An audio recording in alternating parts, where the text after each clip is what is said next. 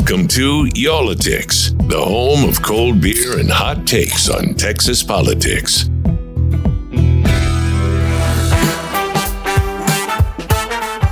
Chill. Chill. Chill. Are we, are we rolling yet? All right. Hey, uh, brand new episode of Y'all-itics here, and I have a guest host. Um, you may recognize that voice. Cynthia Izaguirre is with us, and she brought her own drink. I actually, Cynthia, I have a, a whole bag full of beer that I brought because I didn't know what your taste buds were. Well, Before you tell us what's in yours, very kind. Hold on a second. I have I have Mermaid and Unicorns, a blonde ale. This is one of my favorites. It's the Agave Americana from Wild Acre Ooh, I like Company. agave. That's really good. Uh, a buddy of mine gave me this one. I haven't tried this one yet. This is called the Gem from uh, where's this from? Casa Agria Specialty Oh, Ales. okay. This is Imperial Stout with cookies and cream flavored coffee beans. Oh, It's totally Wheeler.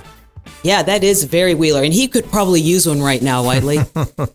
I'm sure he's drinking more than beer right now. he, his doctor probably gave him some good pharmaceuticals. Um, and I have uh, this is another favorite of mine too from Wild Acre, uh, ranch style pilsner. nice. Okay, so which one are you going with? I'm gonna have uh, since you don't want any of these, you have your own drink. I'm gonna have the um, I'm gonna have the ranch style pills. Good. Yeah, I'll I'll take the agave home for Captain Awesome, my husband. If All you right, don't mind. He likes Take home. beer. So you're not you don't want beer, but what are you uh, what are you drinking over there, Cynthia? Well, you know, I don't drink that much. I. Period. I don't either. Yeah, I really don't. But when I do, I have acquired a taste for bourbon. Ooh. wow. Yeah. And and you know, for our, our listeners, we're we're actually physically at work right now, which we don't usually record the podcast at work. But you have a bottle of bourbon Mm-hmm. at Yes. your desk, or did you just bring this in? you know, Eric Sanchez with Republic National Distributing Company, who's a big fan of the show and of this podcast, Yeah. uh, dropped off Four Roses Small Batch Select. So I'm looking forward to tasting it. He didn't give me one of these. Well, I'm sure that can be He's, um, he's not- arranged. he's not that big of a fan, evidently. uh, but we also have, since this is your, you know what I didn't know? This is your first podcast ever. My first attempted podcast ever. Wow. We'll let the listeners just decide whether I pulled it off. I, I did. I did not know that. Which is uh, thanks for uh, for doing this with us. We appreciate it. Um, so Wheeler's out for a few more weeks. You and I have been talking for a few weeks about this. Um, but before we get into it, we, we did bring you give this to your husband, I guess, All since he doesn't want it. A Aw, nice. pint glass. We have Y'all-itics garb here, a huge budget uh, on the podcast, Oh. and we have uh, you know I'll give you a few more stickers for the kids. Moving on up. Yeah, I'll need three stickers. I just can't right. hand out one. You can't take one home. No. So, um, so no problem there.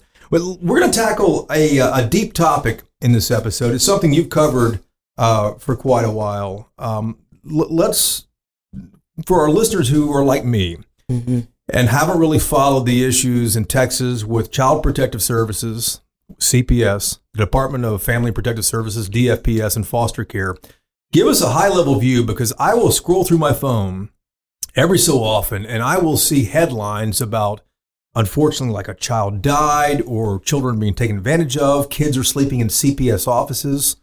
What the hell is going on? Well, it's been going on for a long time, Whitely, and I realized this when I started doing these Wednesdays child reports. And uh, for listeners who may not be familiar with those, we team up with Child Protective Services, CPS, and we do our best to find a loving home for foster children in the system. But after 14 years of doing this, it has become very clear to me over the last decade that this system in the state of Texas is dysfunctional, highly dysfunctional on many, many levels. The, the state system, the state operating state- system, the bureaucracy. all of it dysfunctional because I see it firsthand. I talk with these foster children weekly. I talk with these CPS caseworkers weekly. So I've seen it firsthand from a professional basis. And then my husband and I, our family was called to adopt from the foster care system. So, so then I saw the issues on a personal level. Mm. And so every single day now, Jason, I I experience the dysfunction and the crisis that is CPS, both on a professional and on a personal basis. And so every day now, I have a reason to fight, to bring about awareness and to try and educate our taxpayers. This has been going on for, for years. There's been a federal lawsuit since what 2011 for 2011. a decade now. But this has been going on before that also. Where did things go wrong on this? How did Texas get get backwards on this? That's a that's the million dollar question. Where did things go wrong? I can tell you it didn't just happen over the last 10 years and over the time period that we've been working here at WFAA. This started 30, 40 years back and now 30 or 40 years back? Yes, and now it has built. It has gone to a point now where we keep hearing crisis, we keep hearing dysfunctional. Well, hopefully in this podcast we'll be able to explain well what that means. So we have two guests with us on this episode here. Uh, State Representative James Frank, he's a Republican from Wichita Falls. Uh, he's the chair of the House Human Services Committee, and I didn't know until you set all this up that Representative Frank or Chairman Frank is also uh, the parent of a foster child. He adopted he and his two. family two foster. Children. He adopted children. two boys. He already had four boys. God bless him and his wow. family. So uh, Representative Frank speaks from the same experience yeah. I do, which is why both of us are so passionate about what's happening. Uh, he is practicing what he preaches. Uh, and he's trying to bring about change. You know, there will be critics to that, but at least he's trying. Well, our first guest, though, let, us start with someone like you who is on the front lines of this, Heidi Brugel Cox. Uh, she's on the line with us here, um, and, and, tell us who Heidi is, what she is. Heidi, before before we get to you here, tell us who she is, Cynthia, how you met her, uh, etc. First and foremost, Heidi is a true child advocate. Mm. She cares about these children and about helping them. I met her because we adopted our son uh, through. We got the help of Gladney Center for Adoption. They were the agency we used. And she works there? She is their counsel. You know, she's the attorney that represents Gladney. And so she's a brilliant mind and she can better explain to the listeners uh, when we talk about privatization, what that is, when we talk about CWOP, children without placement, what that means, and really educate um, and help us understand when we talk about the system is in crisis. Heidi can help us understand what that means. Hey, Heidi, thanks for being here. Let me ask you a super high level question on this. Um, I, I, have no association with the foster care system. I see the headlines, I'm scrolling through Twitter, and a news story will pop up about all the problems they're having there and they have had for a decade plus. Why in the world should I care about this issue? Wow, Jason. I mean, number one, I think we all care about children. Number two, these children are in school with our children. They're growing up with our children. Number three, these children are going to be adults in our society, and we want them to be as healthy as they can be. We don't want them aging out of a broken system just to end up in prison or, um, you know, continuing to exacerbate the problems that we're seeing today. We want people to have a, a healthy childhood in order to have a healthy adulthood. Heidi, you're a fierce advocate for children, and you said broken system. We hear that a lot along with crisis, the, the crisis that is CPS. For our listeners, can you please explain what that means? Texas is a huge state, and there are lots of different ways to do things, and every area wants to do things differently. And you'll hear that from Representative Frank as well, I'm sure. And in many cases, I think it's the right thing to do to do things differently in different areas. Just getting around Houston is very different from getting around Lubbock, right? So there are differences in areas. Um, but at the same time, you need to have some consistency in what you're doing. And so I know that Representative Frank is trying to address the consistency side. Um, I, what I am concerned about is that sometimes we're asking the wrong questions and trying to solve for the wrong problems. People will say abuse is terrible, but if it's just neglect, then we need to reconsider whether we do a removal. With neglect, you don't see the damage, and that's the difficulty with abuse, it's easier to see. You have bruising. And so it's easy for a worker to walk into a home and say there's absolute abuse because a child is, is uh, has marks on their body. When someone says, well, there may be neglect, but it's not bad enough to remove, everyone is going to have a different view of what that is. So the legislation that has been passed and what they will continue to look at, I'm sure, is a way to figure out how to uh, have consistency where if I look at a situation, Cynthia, and you look at it, we come up with the same idea that yes, it's neglect or no, it's not. I think, I don't know that that's ever going to be totally possible. But I think the part of the brokenness is the people involved. Representative Frank will say that we have a lot of young people trying to make these decisions, and he is absolutely correct about that. Um, and but but, it, but we are trying to work this behemoth system and we're not focusing on the individuals in the system. And i think that's one of the biggest issues. When you talk about not focusing on the individuals in the system you're talking about foster children. I meet with them weekly.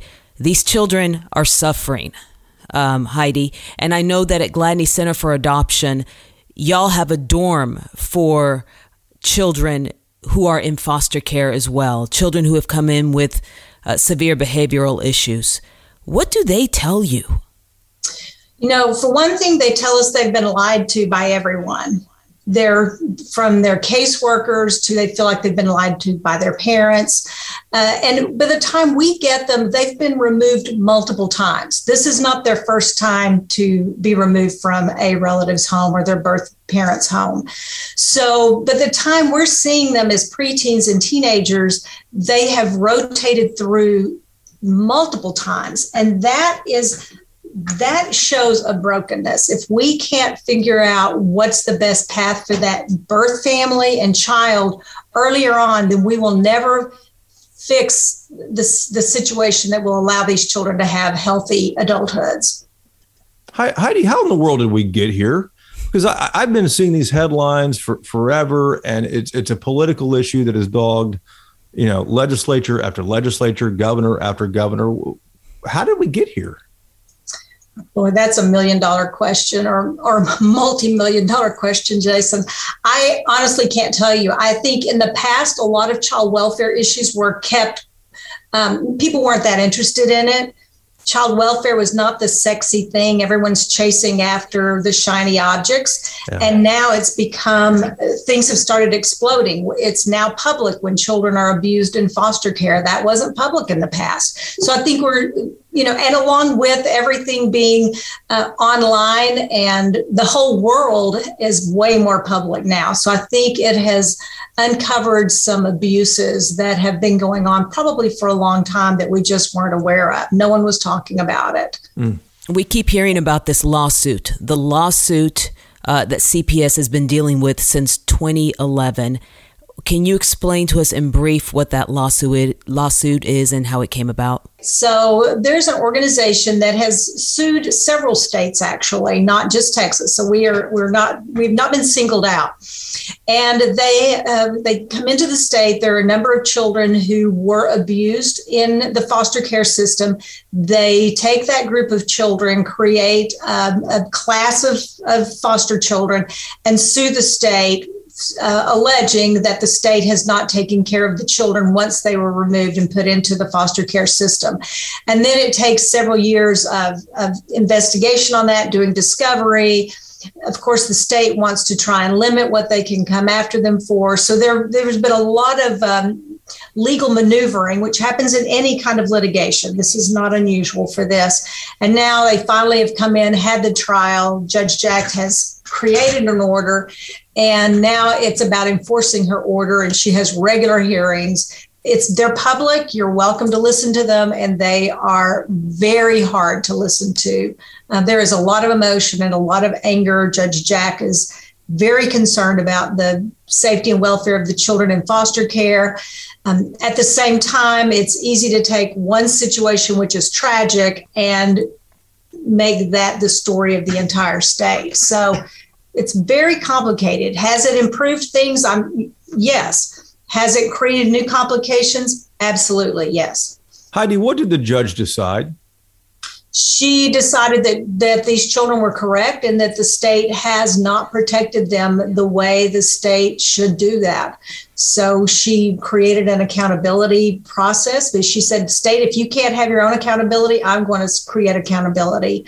And so now the state is paying for um, monitors to come in and evaluate what the state is doing. And that means the state is coming in and hiring more people to evaluate what every agency is doing and putting all the agencies on a more heightened monitoring. Um, and, and is, is any of that working? Is, is this outside oversight actually working? I'm sure it's working in a lot of ways. Um, but some people will say that it's also causing agencies not to take more difficult children. Which is what led to CWOP? Which is part, part of what might have led to CWOP. I think there's always multiple layers. I don't know that anything can be laid at one place, but I know that if an agency can say no to a very difficult child, um, and I don't mean that there's any, it's not the child's fault. So I want to be really clear about that. But a child has a trauma background, that their behaviors are so difficult that the agency does not want to be, they don't want to take the risk of having something happen on their watch and then they be held accountable for something a child did and then the agency gets punished for what the child did or what the foster home did in response to the child or i mean any multiple things as a result of these monitors uh, they went in and found egregious uh, allegations of abuse in residential treatment centers across the state, uh, including uh, the refuge in, in Bastrop. So, as a result, uh, the the agencies, these agencies with these children with high behavioral issues, shut down, and while they're investigating what happens at the agency, then the question arises: What do we do with all these kids? Correct, correct. And then you add to that new kids coming in, hmm. and agencies being afraid to take the new kids in so you eh, you keep layering one problem on top of another. So that's correct. And if the state said we're going to just get rid of the two or three bad actors in an agency and they don't shut down the agency then they run the risk of being called on the carpet for not shutting down the entire agency. So eh, you know the, the state is in a very difficult position have they done everything well? Of course not. I don't think anyone would ever say that. I don't even think anyone at the state would say that. But are they trying to come up with solutions? Yes. Are they, you know, by having you check more boxes, does that do it? I don't think so. But are they requiring new trainings? Yes. Does that help? Yes, it increased the costs, no doubt. So when they talk about we've increased we've increased uh, budget for the DFPS, Department of Family Protective Services, is that going to the service of the children or is that having to go to support all the additional costs of reporting mm. and creating um, systems to show that you're doing the work you need to be doing for the children. I guess that is my biggest concern is that when I say we're not focusing on the individuals, I, the children are not getting the services uh, that they need. And even, I don't know, I'm not going to say more significantly, but just as significantly, their parents are not getting the services they need. When I review files of children who are coming into our into our program, most of their birth parents were also in the child protection system. Mm. So you have an entire you have a generation of parents who are parent who are now traumatized trying to be required to be good parents to the next generation. And there's no way that you can make that heavy lift. So I think until we go in and we address the trauma, and everyone is trauma informed. So everyone uses that buzzword that, oh, yes, my work is trauma informed. But what are we doing with that information to help that birth parent? So when they come into the department, they put them on a safety plan or a, a or you know, a, a parenting plan and they tell them you need to take anger management class. You need to have a drug rehab program. You need to take a parenting class. Okay so if you have a drug problem you need to examine what's behind that not the not quit using drugs. Are these mandates or do these people have a choice as to whether they receive these programs um, the courts mandate it, but uh, uh, you know one of the good things about the new statutes that that uh, Representative Frank passed is it's mandated to have an attorney at the front end before the plans start getting in place, the attorney can negotiate that. And I think that's where we need to educate the entire legal system to say, what's going to be helpful for your client? And we need people looking behind the behavior. When you have a child misbehaving, what's behind that? Is it a fear response? because usually it is and let's address what's going on and the, the fear behind that. Is it just training these parents to say wait you can't spank a child. That's not going to be a good thing. Okay well what's another alternative to spanking if there's to, to get someone's attention? So so that's parenting training and that's that's sort of the low hanging fruit. But i will tell you uh, there's so many excellent books about research that's been done to say if you grew up in trauma uh, and then your all your brain is in fear all the time whether you feel it or not your body feels this constant fear.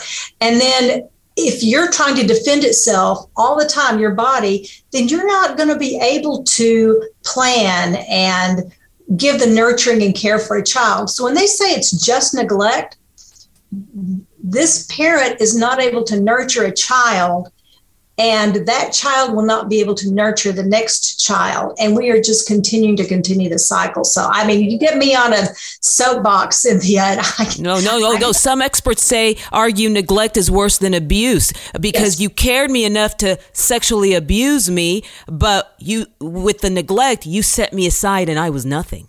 Right Right. So I don't think we're addressing all the correct problems. We're addressing some of the problems, but just throwing more money at it and saying, hey, I'm going to give you, birth parent, another $300 a month to take care of your child. That's not fixing the underlying problem, which is her own trauma. Another thing we don't do is give birth parents alternatives at the beginning. When you have a child that's born drug exposed, you know, say on the parent was using meth and the baby's born exposed at the hospital looking at that, and she's already had two children removed. What are the chances of a successful reunification in the future, long term, that that child will be will grow up to be a successful adult? If you look at that, what can we do to give that birth parent real options instead of work the next plan? But who do is better? we? Who is we?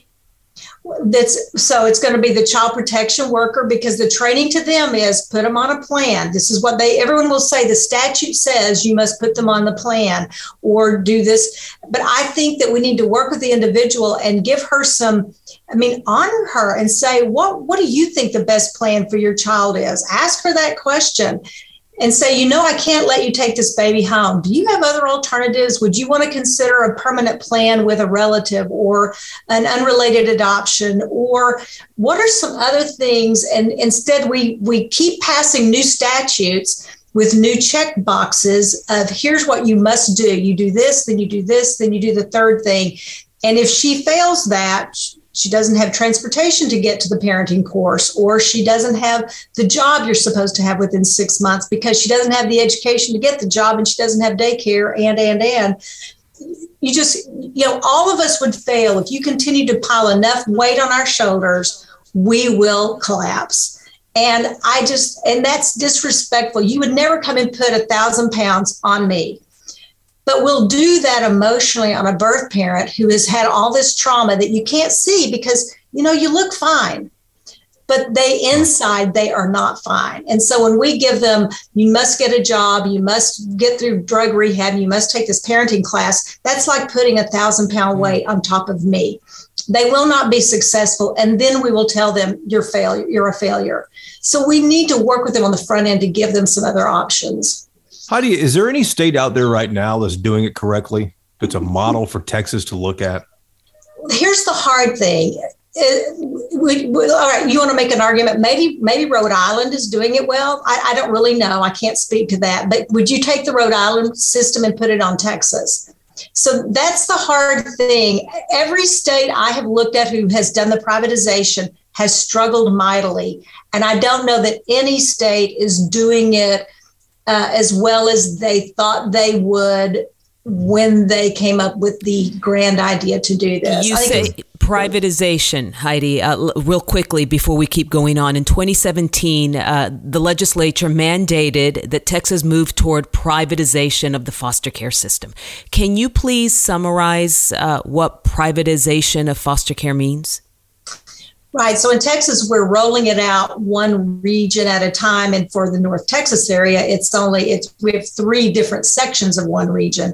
So it, it initially phase one was that the foster care service providing to the children was privatized. So in in you know, Fort Worth, one organization takes all the children that are coming into foster care from the state and they must find a placement. So they subcontract with other organizations. And then each region is starting to add a similar phase.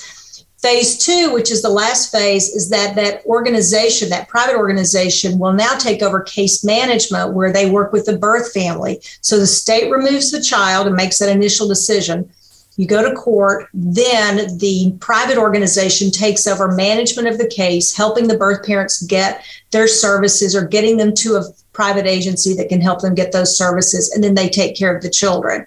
So that's the privatization. So the state is paying a private entity to then contract with other private companies and entities in their area and the theory is that you have local resources and that the local agencies know those local resources and that the local uh, umbrella organization has a relationship with everyone and they can find the best op- option for the children. So, again, in El Paso, that pri- private organization there would be looking for different resources than what you might look for in Fort Worth.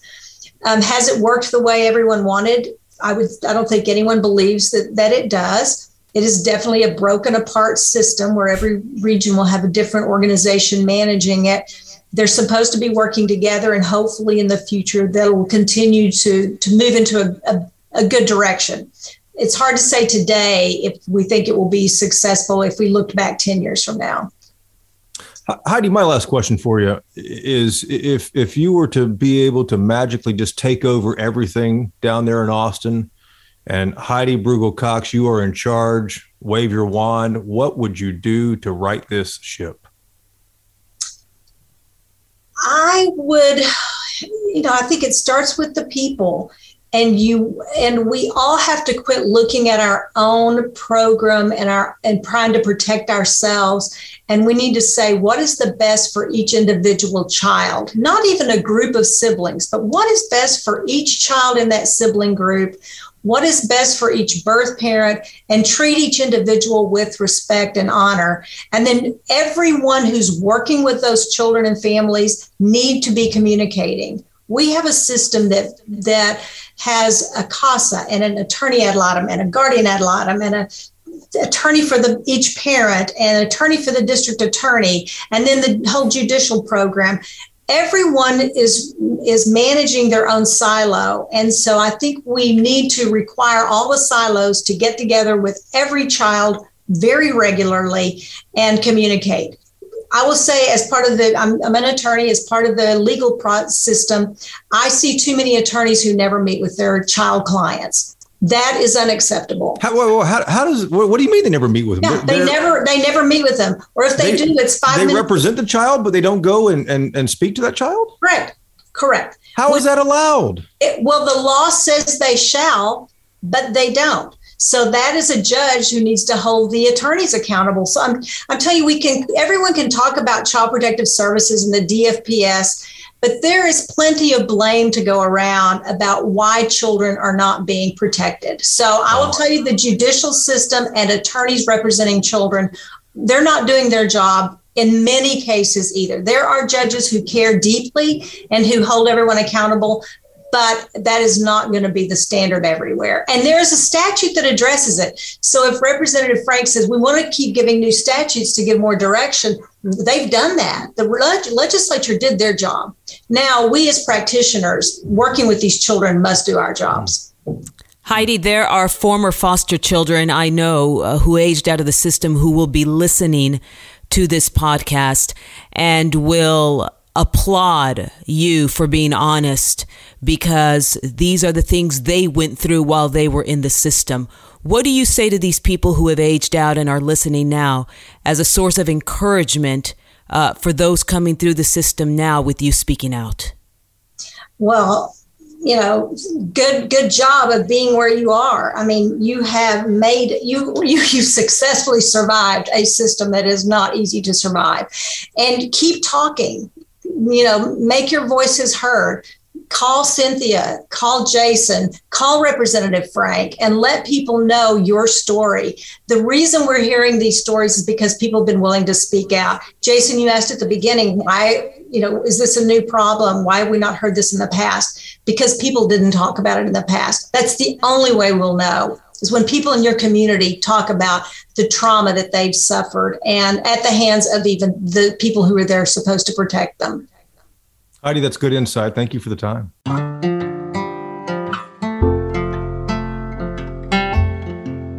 So Heidi really is Cynthia.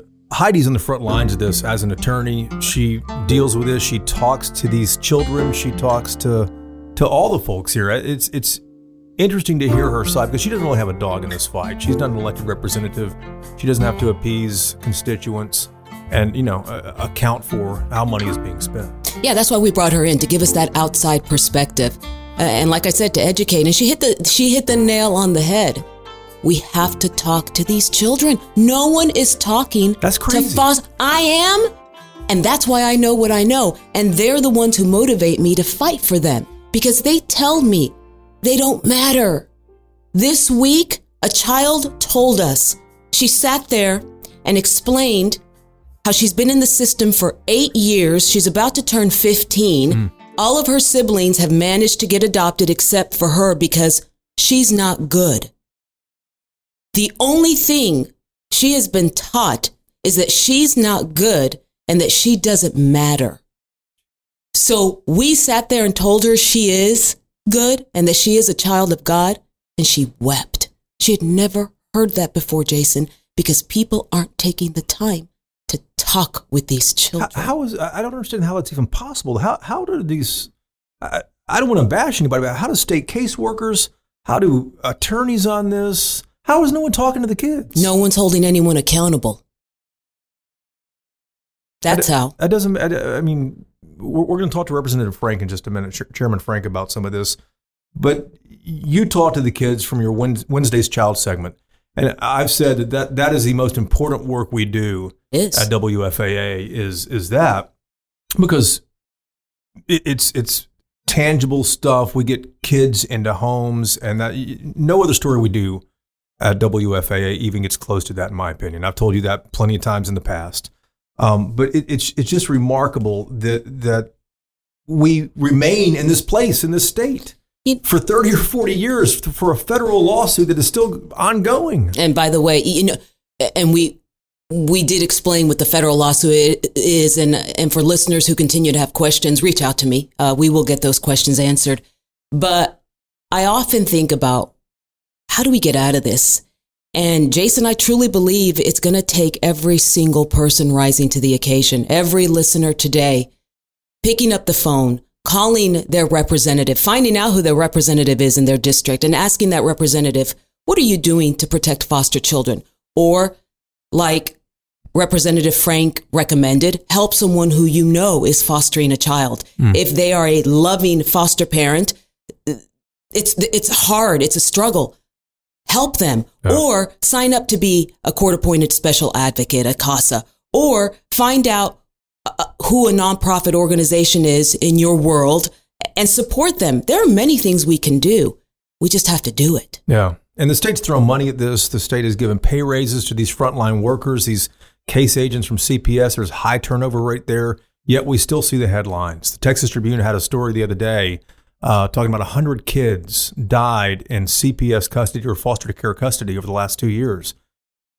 I, I don't know how how that's even possible. A lot of these kids were a little older; they may have had some some issues, but still, the fact that kids are dying or sleeping in offices is is what we're going to talk about with our next guest here, uh, Representative uh, Chairman Frank. Uh, I know you're on the line here with us. Uh, before we get to you, Cynthia, you met him because you guys had a similar journey.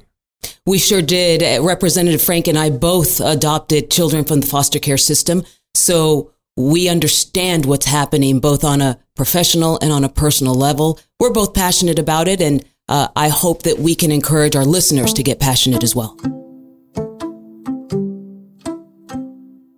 Let's start out with a basic question. How would you describe the state, uh, the current state of Texas's foster care system? Uh, in, in, need of a lot of improvement. Uh, you know, I always uh, say there's a lot of great things that go on in, in, in, DFPS. We rarely, if ever, hear about them, any of the successes, uh, and we hear about the, the, the, very big, bold failures. Um, I think there's a lot of things that are going better in CPS, uh, in, in DFPS, however you want to uh, frame it. but I think there is a constant need for improvement. And, and just for our listeners, the, the acronyms here too Department of Family and Protective Services, DFPS. Yes, the Department of Family and Protective Services is the umbrella agency that's over Child Protective Services and the much smaller and lesser known Adult Protective Services. So, gotcha. Uh, that is all uh, Department of Family and Protective Services. So, I will try not to use too many acronyms. No problem at all. You deal with it all the time. Cynthia, go ahead. Oh, my goodness. Yes. Chairman Frank, uh, first of all, thank you for clearing your schedule to be here today. I know you're doing it because it's important and uh, you certainly practice what you preach. You are the parent of six boys, two of them adopted from foster care. So we couldn't have a better guest on today. Uh, you're also the author of HB 567. Can you give us a quick summary of HB 567? Yeah, so uh, 567 was a product of really four years and a whole, whole, whole lot of input, but it essentially refines and redefines the neglect statute.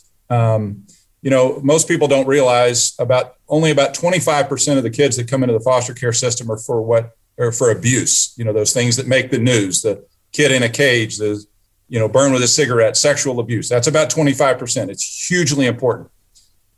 And it's important that we can focus on that. But 75% of the kids that come in foster care are, are for neglect. And neglect can range from very severe neglect that probably all of us would acknowledge uh, is is bad and needs to stop. To the very you know to my house is too dirty or i let my kid my 10 year old go to the park too long or um, or or i'm or the parent took uh, marijuana and somebody thinks that you should have your child removed because they took marijuana things like that. Um, and so it's a redefining of just the neglect statute. It's not it doesn't change the abuse part of it. It changes the neglect statute to better define and refine uh, what is neglect in the state. Um, if I if I I know it's a podcast, we can talk a little long. Yeah. One of the reasons was there's tremendous difference in removal rates around the state. You had places that were removing at four times the state average. And they are not places that there's any indication that there's actually any more abuse. We were just, we just had extremely aggressive prosecution and judges pulling kids out for things that wouldn't even get a second look in other parts of the state. And wow. so that was that was kind of the thought behind it, and and so anyway, that's that's your long answer. That's your po- policy wonk answer. So so with a year under your belt now with HB 567, we can now start looking at whether this law is actually functioning for foster children. And as you know, Chairman, I work closely with Foster Children Weekly. No, you did. Uh, yeah, I work closely with. And thank you for that, including having one of your own. It absolutely, like yourself, uh, I try to practice what I preach. Um, I work closely with CPS caseworkers as well, and I talk with them on a weekly basis. And several caseworkers told me that workers, because of this new law, are being forced to prematurely close cases because of it, and that it's leaving some kids unsafe. What are your impressions on how the law is functioning? Well, I think anytime you make changes, there there are there are challenges with it and challenges of interpretation. I, I, I think there is no question there are times where in the past somebody would have been removed. But anytime, you know, again, you, would have to almost go through the statute. If there is abuse, we should remove. There is a, a, far different, and I think the three of us on this podcast would would perhaps disagree over whether a child should be removed or whether a child should not. But frankly, that shouldn't be the interpretation of a CPS employee as to whether or not they should be removed. It should be whether or not there is actual abuse or neglect as defined by statute. So I am quite certain there are times when somebody kind of wishes they could be removed, but they simply don't have proof. And that I don't know that that's an unintended consequence. I think that is a consequence of the law that we wanted. We don't want children removed just because somebody thinks they might should be removed. I think one of the things that nobody wants to admit is how much damage and how much trauma is caused by the act of removal itself. You know, sometimes we we we under in CPS and I've seen it operates under the well better safe than sorry. Better safe than sorry, so I better remove the kid just in case there's something bad might happen. Well, by definition, when you remove that child, something very bad just happened. I mean, I, I, think all of us would, if you remove a child from a home, that is a nine month minimum process. So you are putting a child in a, what we also acknowledge often as an unsafe, either foster care setting or group home setting. So you know you are causing damage. And what we have done is tweak up the, uh, move up slightly um, what has to be done before that child is removed. But these are CPS caseworkers, at least the ones I'm speaking with, who are actually going into these homes. And one of them told me actually to plead with you for the safety of the children to quote, bring back non emergency removals. Are, let me ask you this Are you talking with these CPS caseworkers? I mean, any of the CPS caseworkers are welcome, and many of them do call call me. I have not I have not heard that, and so maybe I need to be talking to uh, I mean, I've I have talked to dozens of CPS caseworkers. I haven't talked to anybody that has brought this particular thing up. But I'm sure. happy to, you know, they're they're well they are welcome to call my office, and I am happy to talk with them about it. Chairman Frank, House Bill 567 you were talking about is, addresses one thing, kind of streamlines part of the process there, though. People have been seeing DFPS, Department of Family Protective Services, and Child Protective Services in news headlines all across the state for the last decade, if not longer. Um, as the chairman of the House Human Services Committee, what other piece of legislation, what other legislative fix are you looking at for when lawmakers return in January? Well, I think there's there's a lot. Um, I, one of it, it's not really legislative. It, the agency just needs to be run better. They need to implement things better, whether it's community-based care, whether it's consistency around the state. Uh, the reality is the the problems of really inconsistent removals would not be there if if the agency was run consistently around the state, right? If the training were consistent around the state. So so that is that is there. It's not really something I can that that part I can't really control. So the two things I guess I would I would say would be one, I think we want to provide more services in the home you know, we have a pilot program to provide services in the home. I've, I've talked about the trauma caused by removal, and I'm not against removal. There, I mean, if a child has been abused, literally abused, they should absolutely be removed, you know, sexually, uh, physically. That neglect is where I have problems. Unless it is severe neglect, and frankly, Cynthia, I would say, unless it is an emergency, they should not be removed, and we should try to provide those services so, in the so home, which is why how- we passed, which is why we passed 3041 which is the Families First Act for two different pilot programs to start to provide those services in the homes through HB 3041, through the through the federal Families First Act. Yet we're nine months down the road after session, and there is very little, if any, implementation being done on that. And I think we ought to be asking the agency, why is that not, you know, honestly, why was that not started in May? And it's like well we've got other stuff. We've got this and that. That is that needs to be implemented. I can't implement that myself. Can you walk us through the process of how the state is trying to implement this? The, the process to strengthen well, there is, the family? I mean really our our legislation was and we we can come on a second one i guess and do this but our legislation was to set up the pilot program because there is not a framework. You know one of the challenges with the way the cps system operates is you have to remove the child before you can provide services. And frankly, that's the way the federal is set up. Okay. So, and when you think about it, so I have to, I have to pull a child out of the home. And then in many cases, I'm going to do, I'm going to tell the parent they have to go to parent training, which is like teaching somebody to swim when there's no water. If the parent, if the kid's not at home and it wasn't an emergency, why did I remove them? Well, I removed them because I want to provide services. What that's so what we're trying to do is provide more of the services in the home.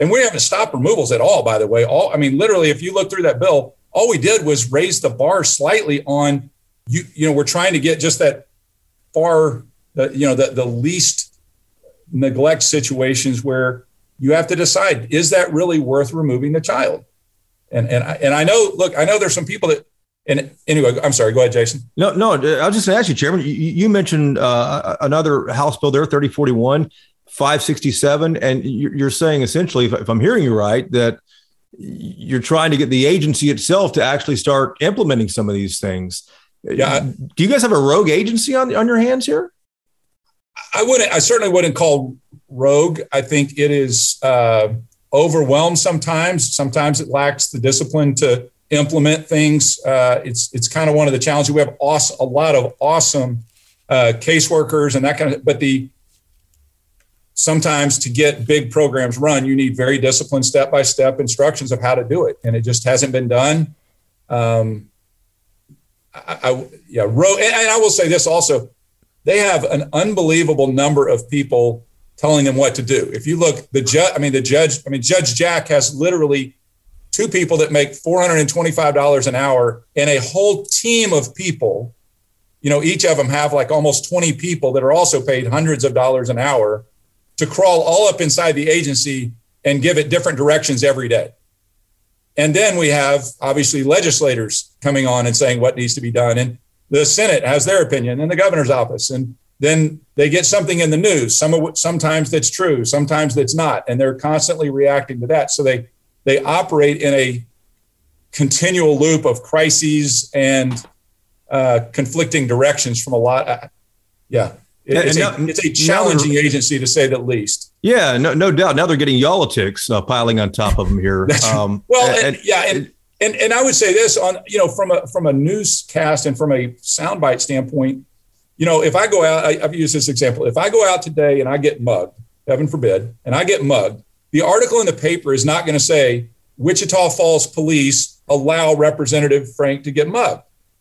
If there's any of the 7 million children in the state that something bad happens to, the news article is CPS allowed that to happen. Right? and they are not omniscient, omnipresent, nor do we want them to be.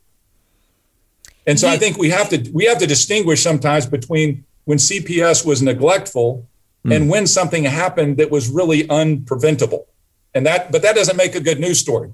That doesn't make a good I'm not blaming y'all, it doesn't make good politics.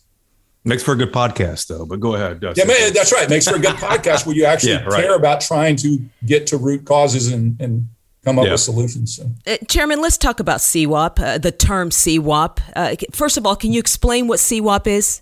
Yeah, so CWOP is children without placements. It's essentially children that come into the system that you don't have a foster home ready for them to go to or a, a, a treatment center.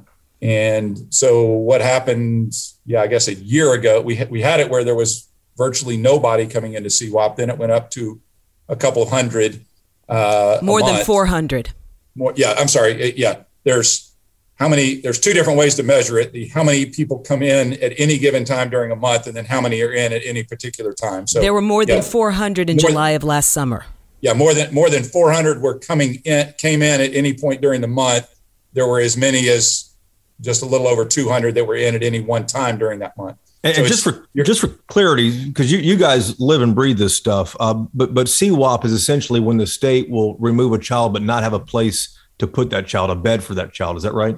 That's correct. And and most of these, and this is what was really challenging about it. Again, most people think of CWOP or children without placement as this child that was abused, and and, and most of the CWOP, and, and they're still the state's responsibility, but are uh, almost child abandonment. They're 14, 15, 16 year old parent or kids whose parents have lost control and say, hey, it's your job to take care of them. And they hand them over. And so they are the hardest of the hardest to take care of. Um, what has happened is with, with, the, with those older kids that are acting out very, in many cases, very aggressively, in some cases, sexually, um, there has been limited place to put them. I mean, everybody wants to gripe about it, but nobody actually wants to spend time with these kids. And what has happened, and this is where I get frustrated with some of the well intentioned orders of the judge, we were closing down everywhere that takes care of the high needs kids. Because if you're taking care of high needs kids, guess what? Your adults are going to be in fights with those kids oftentimes defending themselves from an attack, or but you're going to be written up, and then you lose your license. Well, we have had tons of of organizations, and I'm sure there were some bad actors, but I also know that there were some very good actors that are tr- that were doing their level best to take care of these kids. That they kept getting written up. They're on heightened monitoring with the courts, and they're like, "Hey, you know what? We we're not going to be in this business anymore." So what you ended up with, you didn't have an influx of more kids.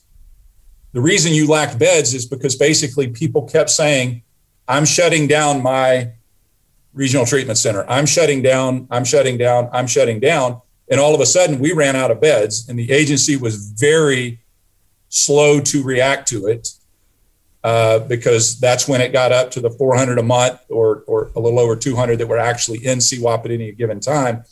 Uh, that number has come down pretty dramatically over the last. It's it's about a third of that now. Uh, it still exists. You still have kids that come out and there's literally no place to put them. And so what's happening is you have state employees that are watching them in hotels, churches, di- different places. Yeah, I'm sorry. Churches. They're Yeah, watching them in churches, they're- hotels, they're- churches, CPS offices. Yeah, Um, CPS offices. And, And, and I understand your frustration with um, with shutting down these residential treatment centers, and and I agree with you. Some good things do happen in these treatment centers, uh, but a lot of bad things happen in these treatment centers as well. Again, again, Chairman, I talk with these kids weekly, the ones who are in these RTCs, uh, and they talk about the ones in San Antonio. They talk about the ones all throughout the state and how they're horrible, terrible places. I have had multiple foster children tell me I'd rather stay at home and be abused by the people who love me than be abused by strangers. And one think that's- caseworker um, asked me to put a challenge out there to lawmakers. He said, quote, I dare you to come to meet with these kids where they are. I triple dare you. Talk to these kids face to face. Ask them what you can do to find a solution. Then you can take notes from the children themselves instead of from hearings. Have you personally had the opportunity to speak with uh, one of these kids without placements? Uh, I no, I, have not. That's a good, that's a good idea. I've I have had them in my home, but I haven't had them. Meaning, I've had I've had a 15 year old that would have been in CWOP in my home for several months, but not.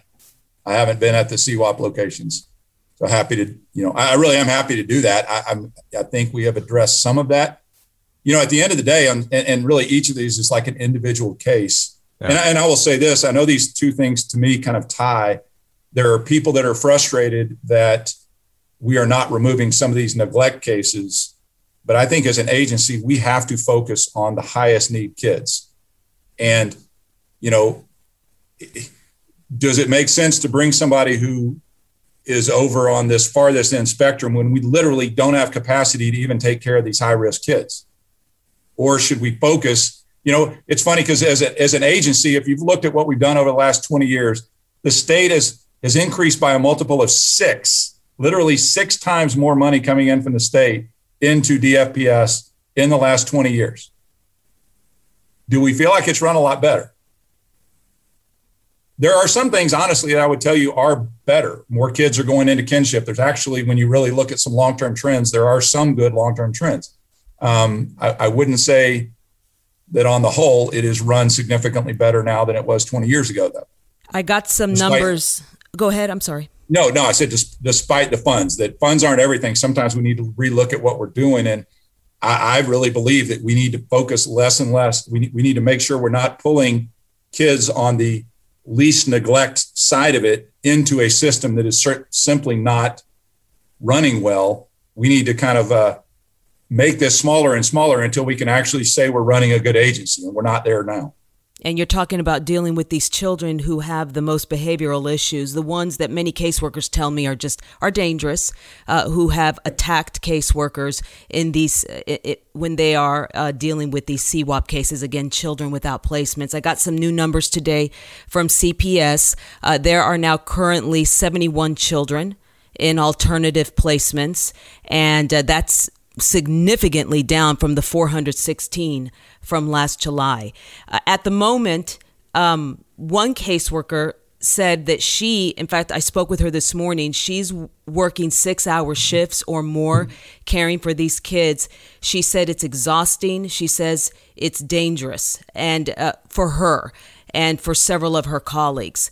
And the question here that she had was, can CWOP be completely outsourced to a private company and not something else for CPS workers to be responsible for? Is that something that you would support?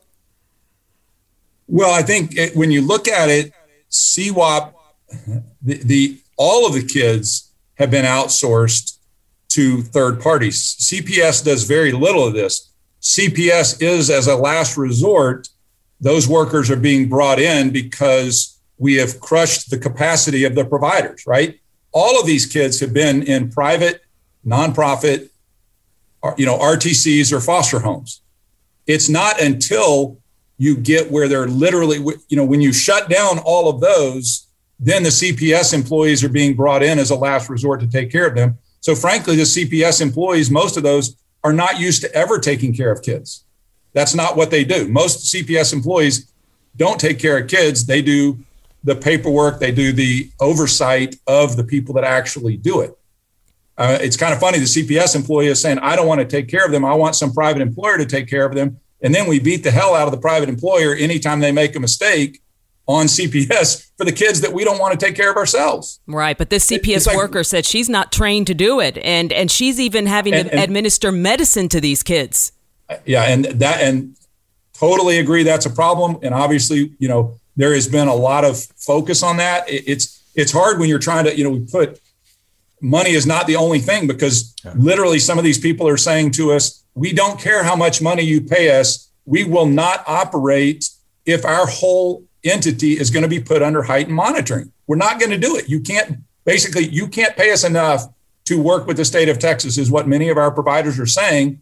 And then the then our CPS workers are saying the same thing. At some point, um, I don't know. I mean, it would be nice if Judge. I, am not going to throw it all at her feet as well either, because some of the stuff that she's done has helped.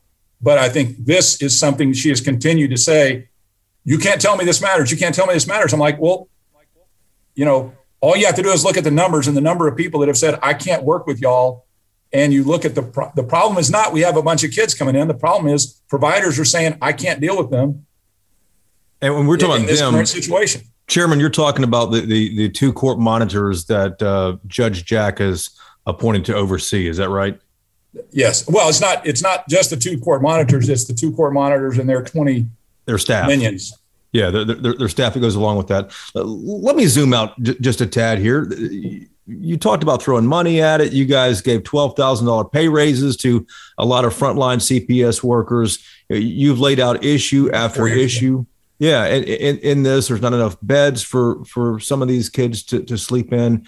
Uh, two things. Number one, why why can't Texas get this right after all these years? And and secondly, what do you think is the root of the problem?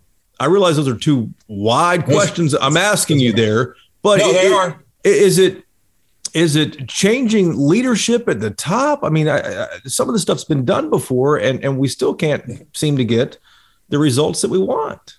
Well, I, I, I always think better leadership you have is always better. I mean, I, you know, there's some things I love about Jaime Masters, and some not is certainly not all on her, and she's dealing with a lot of different issues. One, I think we have to define what we really want. I, I would ask you this: with 50 states in the country, you tell me who is doing it right. Who that's gets the measurements? That's one of the questions on my list. That, that's one of the questions well, on my list. Who is doing it, it, right? Yeah, it was it was a it was kind of a rhetorical question. no one thinks it's right because the way we measure, we measure you're supposed to take care of 7 million people and do it perfect. Well, I had six kids. I can't believe they all lived. okay. It is not, you know, it's funny. The CPS system is made up of a whole lot of people who don't have children that want to tell everybody who has children how to raise their children. If you look, the number of people, not that's not a, as maybe too much of a blanket statement, but it is amazing how many and then we have a whole lot of organizations that actually don't provide services to kids that go around telling everyone else how to take care. You know what I mean? Literally, if you look at the organizations that operate in the CPS arena and then ask them, what service do you provide for kids? It's like, we don't provide a service to kids. We just talk about how other people ought to do it better. Mm. And I'm like, well, why don't you actually provide service to kids and then we may not need that. So I think uh, that's I rambled there, but the bottom line is I think we have to measure what is it we're trying to actually accomplish. I think there's a lot of things that are done well. We never hear about them. You know, you've got two people here that the kids were probably made better because CPS intervened.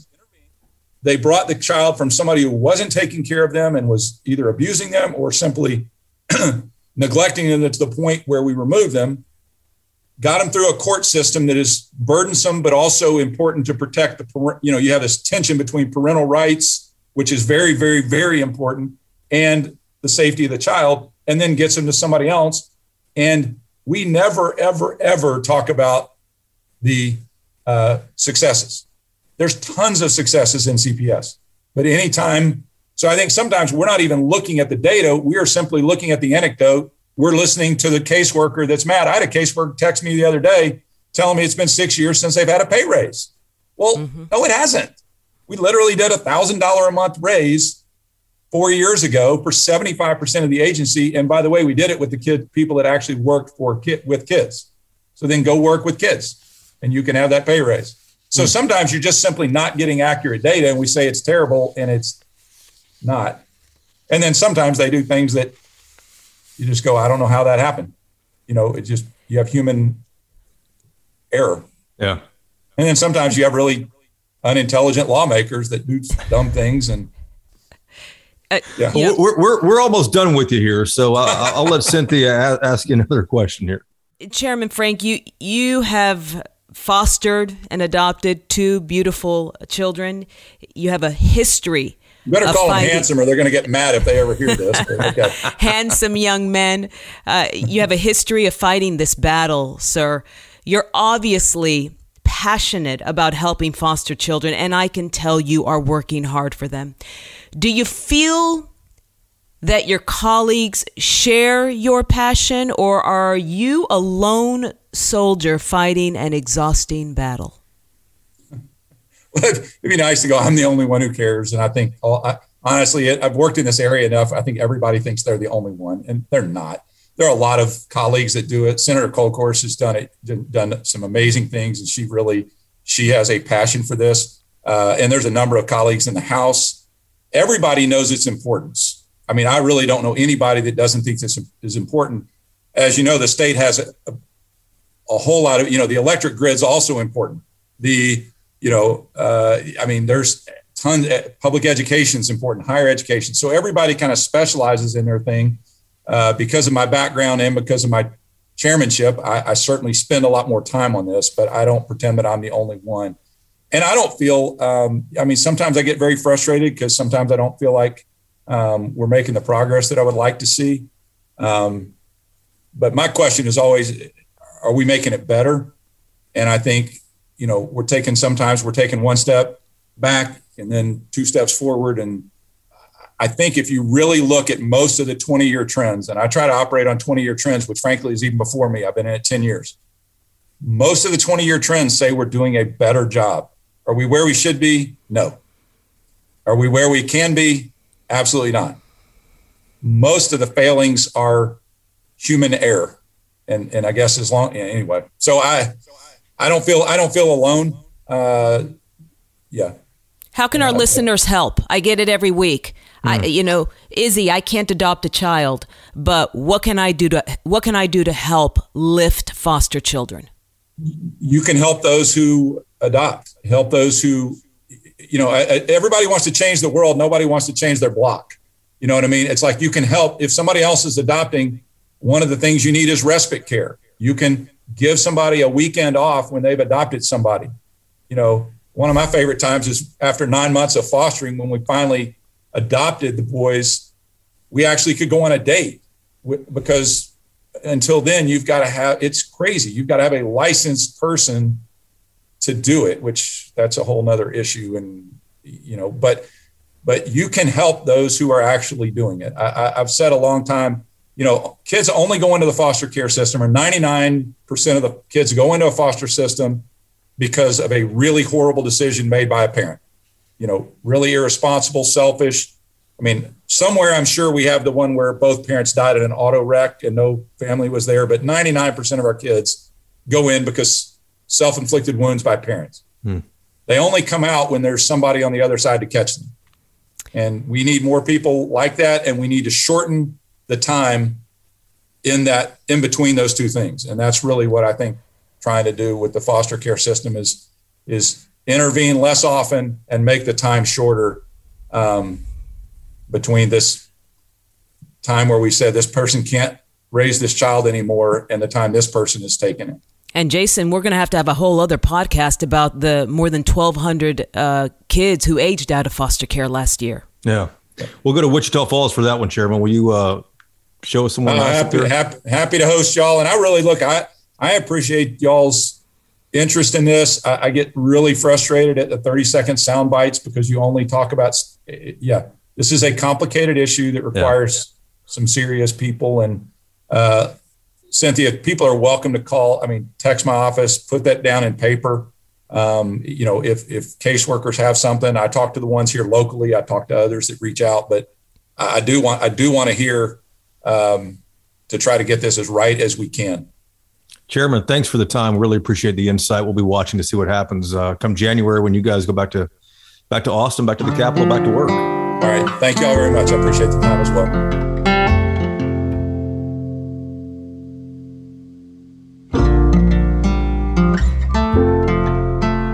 Cynthia, you went to school in North uh, University of North Texas. You ever been up to Wichita Falls? Go Mean Green. I have been to Wichita Falls. It's it's a charming little place.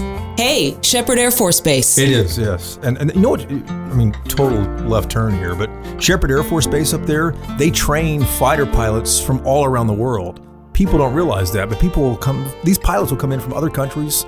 You know, even Russia in the past, no longer. NATO. Sure, NATO countries and they will train them up there in Wichita Falls, and they will, you know, these these pilots will take off and fly sorties all over the Southwest. It's uh, it's remarkable. But we do need to take up Chairman Frank on that uh, invite to head up to Wichita Falls and let him show us around up there.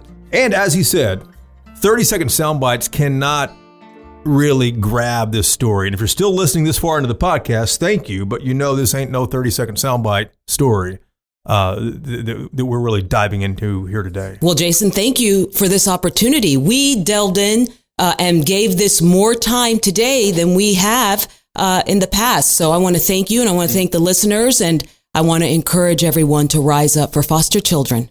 Hopefully so. Thanks for being here, Cynthia. And, and I hope your first podcast experience went well. Uh, we'll have to have you back. Um, you know what? We could re- maybe we could replace Wheeler with Cynthia. no, I'll now, keep my day job. now, now, that we know she keeps a bottle of bourbon at her desk, you'll have to tell me where you keep that for these uh, stressful days that I have sometime. Cynthia, thank you so much. We appreciate it. And uh, thank you for listening as well to Y'all-itics. We'll be back again next week. I'm your number one fan. You do know that. I, I didn't mention that early on. You listen to us all the time. And, and I wrote down to, to highlight that. Y'all-itics has gotten me through many, many a runs. So I just put y'all on and go for my four, five, six mile run and uh, have a good time. You must take some long runs because some of our episodes uh, go on, especially when you heard Wheeler ask questions. He, he is superb. Both of you are. Oh my gosh! Oh my gosh! Well, thank you as uh, as always for listening and for uh, for setting up this whole podcast today. We appreciate it. Peace out.